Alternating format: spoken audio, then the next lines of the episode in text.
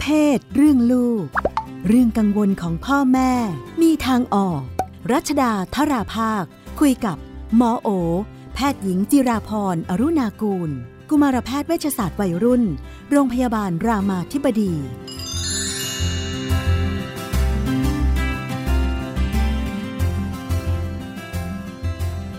ในช่วงเรื่องลูกเรื่องเพศนะคะ เราก็อยู่กับคุณหมอโอ สวัสดีค่ะ สวัสดีค่ะพี่นุ่น ในฐานะที่คุณหมอดูแลรับผิดชอบเด็กๆ แม้จะไม่ใช่เรื่องเพศ เด็กของเราก็เลี้ยงกันจนโต มันก็มีปัญหาหลายแบบรวมทั้งเรื่องโควิด ดูข่าวแล้ว มีแก๊งรถซิ่งเนี่ยนะค่ะวัยรุ่นทั้งนั้นเลย ต่ำกว่าค่ะสิบแปดเต็มเลยอืมอ่าหนีเที่ยวนอกเวลาที่กำหนดใช่ไหมค่ะเพราะว่าเขาจะกำหนดหลายจังหวัดก็จะมีการกำหนด ค่ะพี่ก็ไปหนีเที่ยวกันนะค่ะมีมอเตอร์ไซค์ขับกันไปแว้นกันไป ไปลื้อแบรีเออร์เขามั่งก็มีอืมคือรวมกลุ่มกันเอาก็โดนกันเข้าไปหลายข้อค่ะหาในระหว่างที่มีการประกาศพรกควบคุมอยู่นะคะค่ะบางพื้นที่ก็ถ้าคุณตำรวจเขาเอาเรื่องเอาราวก็ก็โดนไปหลายกระทงนะ บางที่ก็สั่งวิดพื้นกันไปอะไรกันไป ก็มีเห็นเป็นลูกเด็กเล็กแดงค่ะปัญหาก็คือมันเป็นช่วงปิดเทอมอืม หลายที่ก็บ่นให้ฟังว่าเนี่ยแหละเด็กเขาก็พอไม่ได้อยู่ที่โรงเรียนเนี่ย ถ้าอยู่โรงเรียนก็รับรู้ทั่วกันเนาะอะครูยืนประกาศหน้าเสาธงทุกคนต้องรู้ค่ะพอปิดเทอมเนี่ยการสื่อสารมันก็ไปไม่ถึงเด็กเออเด็กจำนวนหนึ่งก็ก็นั่งก้มหน้าก้มตาเล่นเกมของแกไปเนี่ย ปกติข่าวก็ไม่ดูแน่ๆดูก็ไม่รู้เรื่องรู้เรื่องหรือเปล่าก็ไม่รู้เป็นข่าวผู้ใหญ่เนาะอืมก็จะไม่ค่อยรับรู้ว่าเกิดอะไรจะต้องระวังตัวอะไรยังไงค่ะทำยังไงกันดีกับกลุ่มที่ไม่รับรู้ข่าวสารแบบนี้ ก็ต้องกลับมาถามตัวเองว่า เอ๊ะแล้วปัญหามันอยู่ตรงไหน อันนี้สำหรับเนาะพ่อแม่ผู้ปกครอง อ่าใช่ เพราะว่าเราจะเห็นว่าพอเมื่อกี้เมื่อกี้บอกว่าไปโรงเรียนเราก็จะได้ฟังอืมข่าวสารจากคนอื่นคำถามคือทำไมค่ะไม่มีคนสื่อสารสิ่งเหล่านี้ที่บ้าน ค่ะ อ่ามันต้องเป็นพ่อแม่หรือผู้ใหญ่หรือเปล่าที่จะสื่อสารสิ่งเหล่านี้กับเด็ก ๆด้วยอืมมันก็อาจจะต้องเป็นเราเนาะมากกว่าที่จะเป็นข่าวสารทางทีวี ที่เขาอาจจะไม่รับไม่ไม่เปิด แต่ว่าเป็นเรานี่แหละที่คุยกับเขาว่า ตอนนี้มันมีอะไรบ้าง สถานการณ์มันเป็นยังไง ตอนนี้มันมีการเปลี่ยนแปลงอะไรบ้างนะรวมถึงความเปลี่ยนแปลงในครอบครัวใดๆเนี่ย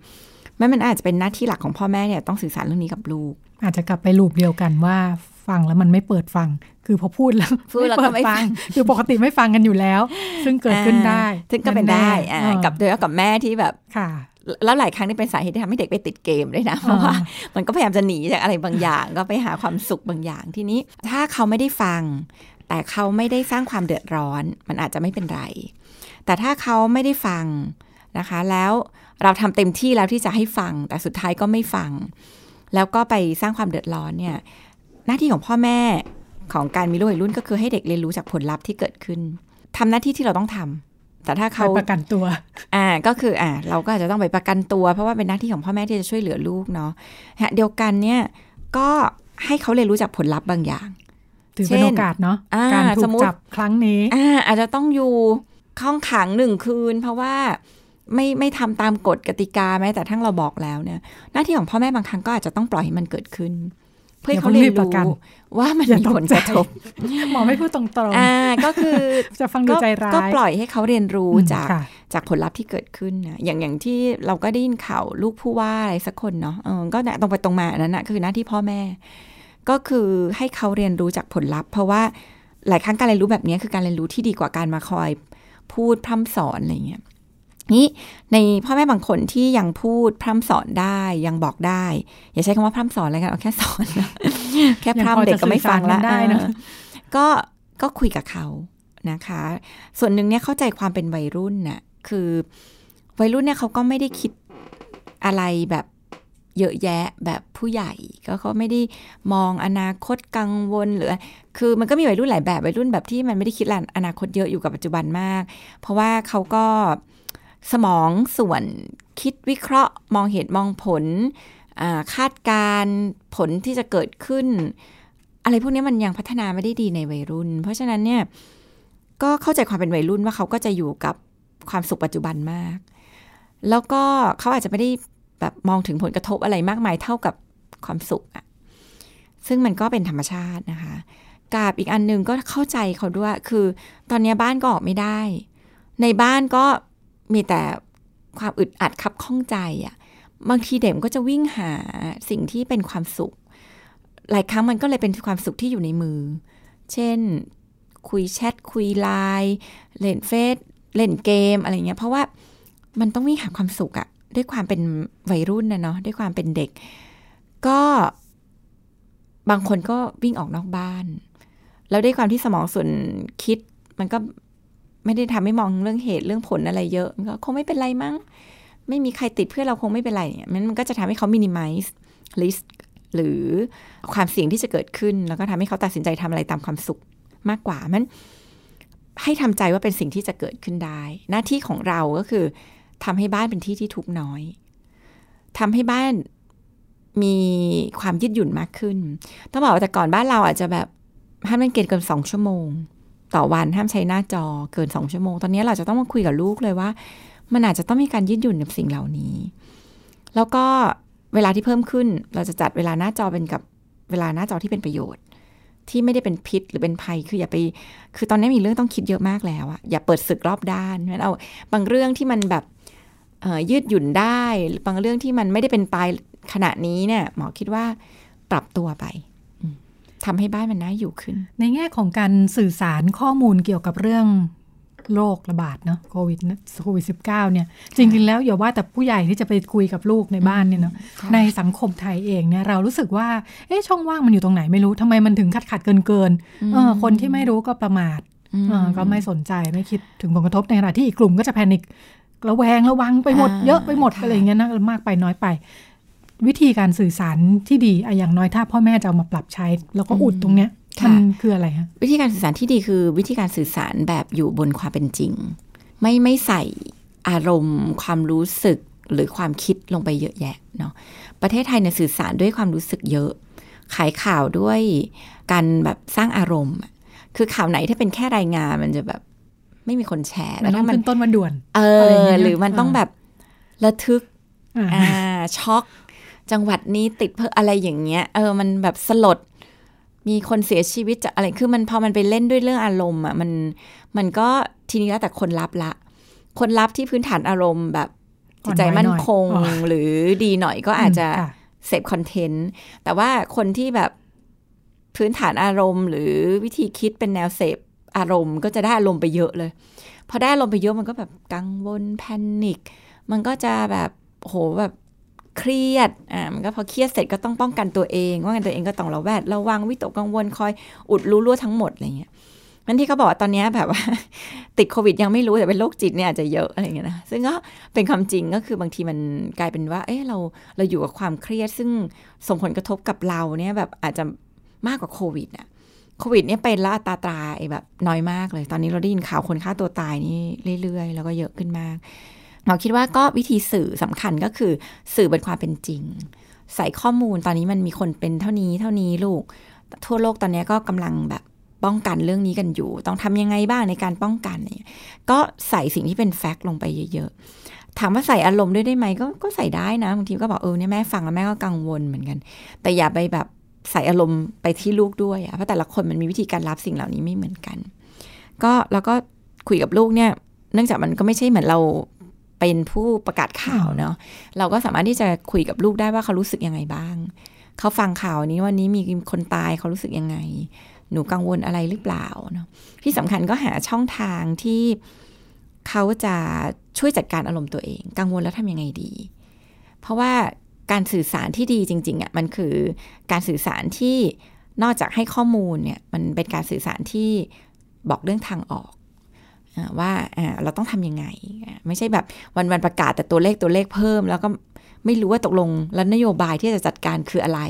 อะไรที่ทำให้เราคลายกับความกังวลกับตัวเลขที่เพิ่มขึ้นนี้อะไรเงี้ยเพราะฉะนั้นมันก็เวลาคุยกับลูกก็คล้ายๆกัน ก็คือทำให้ลูกรู้ได้ว่า แล้วไอ้ความกังวลที่เกิดขึ้น หรือความกลัวที่เกิดขึ้นเนี่ยเราทำอะไรได้ เราจัดการอะไรได้เราป้องกันยังไงได้ รวมไปถึงเนี่ย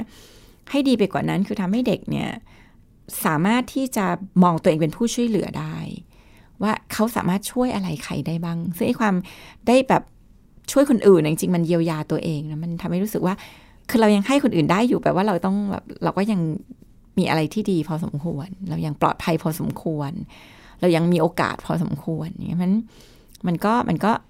เป็นการเยียวยากับตัวของเด็กๆด้วยค่ะ ปกติเนี่ยเวลาปิดเทอมเนี่ยเขาก็จะมีข้อมูลกันอยู่แล้ว กลับไปเปิดดูเนี่ยเวลาช่วงปิดเทอมจะมีมีข้อมูลเรื่องเด็ก ๆ ก็จะอยู่บ้านเปิดเว็บโป้งเว็บโป้กันไปอะไรอย่างเงี้ยนะ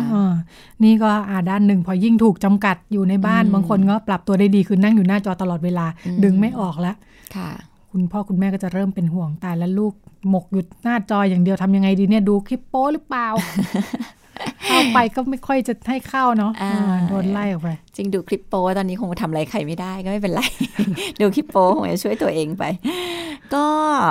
ต้องบอกว่าอาจจะไม่ใช่เด็กนะ เพราะว่าอย่างตัวเลขทุกเพศทุกวัย เออ อุ้ย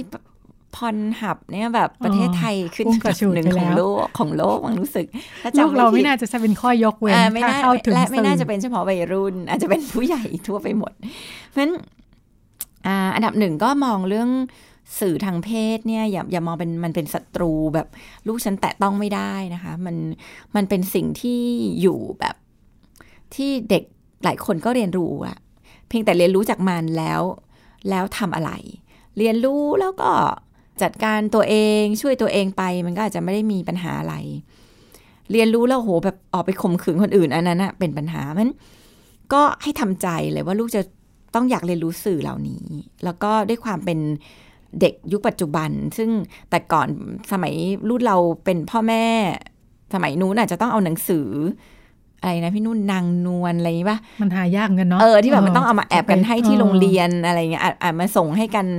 ในห้องน้ำอะไรตอนอยู่โรงเรียนเนี่ยเดี๋ยวนี้มันแบบ คลิกเดียวก็ส่งให้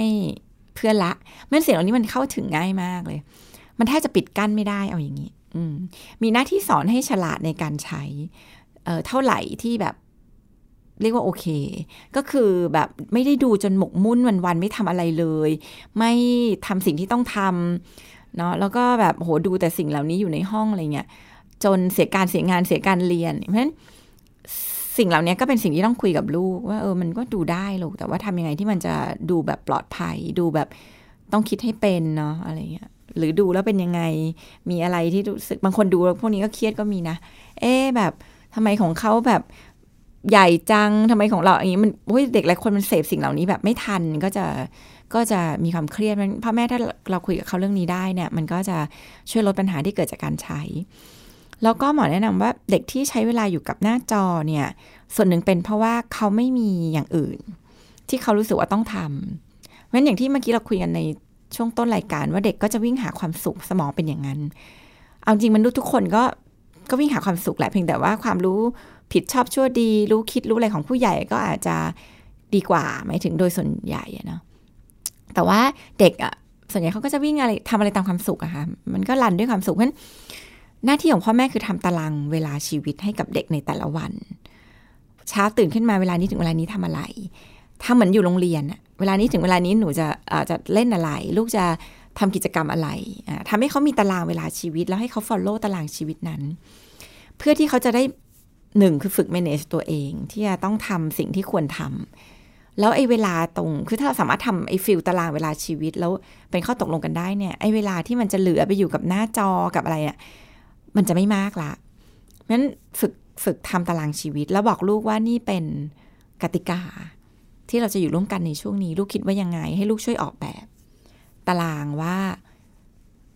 จะทำอะไรบ้างในแต่ละวัน ส่วนหนึ่งเป็นตารางที่ลูกออกแบบ ส่วนหนึ่งเป็นตารางที่ที่แม่อาจจะเป็นคนคิดที่จะหาทักษะอะไรมาเสริมให้เขาอะไรอย่างเงี้ยนะคะ แล้วก็กำหนดกับเวลา และและที่หมอบอกว่ากำหนดกับเวลาเนี้ยคืออยากให้ flexible ขึ้น เพราะพ่อแม่เองก็ต้องทำงาน work from home หลายคนนั้นการที่ลูกจะแบบ ซึ่งนี้หมายถึงเด็กเล็กด้วยเนาะ ก็อาจจะยืดหยุ่นบางอย่าง เดี๋ยวนี้คือ หน้าจอมันใช้ทำอะไรได้มากกว่าการเสพสิ่งเป็นพิษมากอะ่ะงั้นถ้าเกิดเขาเสพสิ่งที่ไม่เป็นพิษจริงๆเนี่ยเป็นช่วงเวลาที่ที่ใช้ได้เลย ที่จะทำให้เขา catch up skill บางอย่าง เดี๋ยวนี้เรียนเปียโนเรียนผ่านหน้าจอก็ได้งั้นมันก็หาโปรแกรมที่เราคิดว่าดีกับเขาคอร์สออนไลน์ การฝึกเปิดทำกิจกรรม แล้วให้เขาทำตามเนี่ยอุ้ยมันเยอะมากจริงถ้ามันใช้เป็นประโยชน์เนี่ย มันเป็นตัวช่วยที่ดีมาก ค่ะ ก็ ดูเหมือนต้องการการบริหารจัดการเยอะเนาะการต้องอยู่บ้านหยุดเชื้อของพวกเรากันเนี่ย ก็เป็นปรับตัวคำแนะนำแล้วก็มุมมองจากคุณหมอโอนะคะ ที่นำมาฝากกันว่าเผื่อจะเอาไปปรับใช้ได้เนาะมันคงปล่อยตามปกติไม่ได้แล้วล่ะค่ะอ่าด้านหนึ่งก็เอ่อวิกฤตโรคระบาดอย่าให้ลามมาวิกฤตครอบครัวของเราด้วยนะคะอาจจะต้องช่วยกันดูแลค่ะ วันนี้อ่าช่วงเรื่องเพศเรื่องลูก แล้วก็รายการพิกัดเพศหมดเวลาค่ะดิฉันลาคุณผู้ฟังไปพร้อมกับคุณหมอโอค่ะ สวัสดีค่ะค่ะสวัสดีค่ะ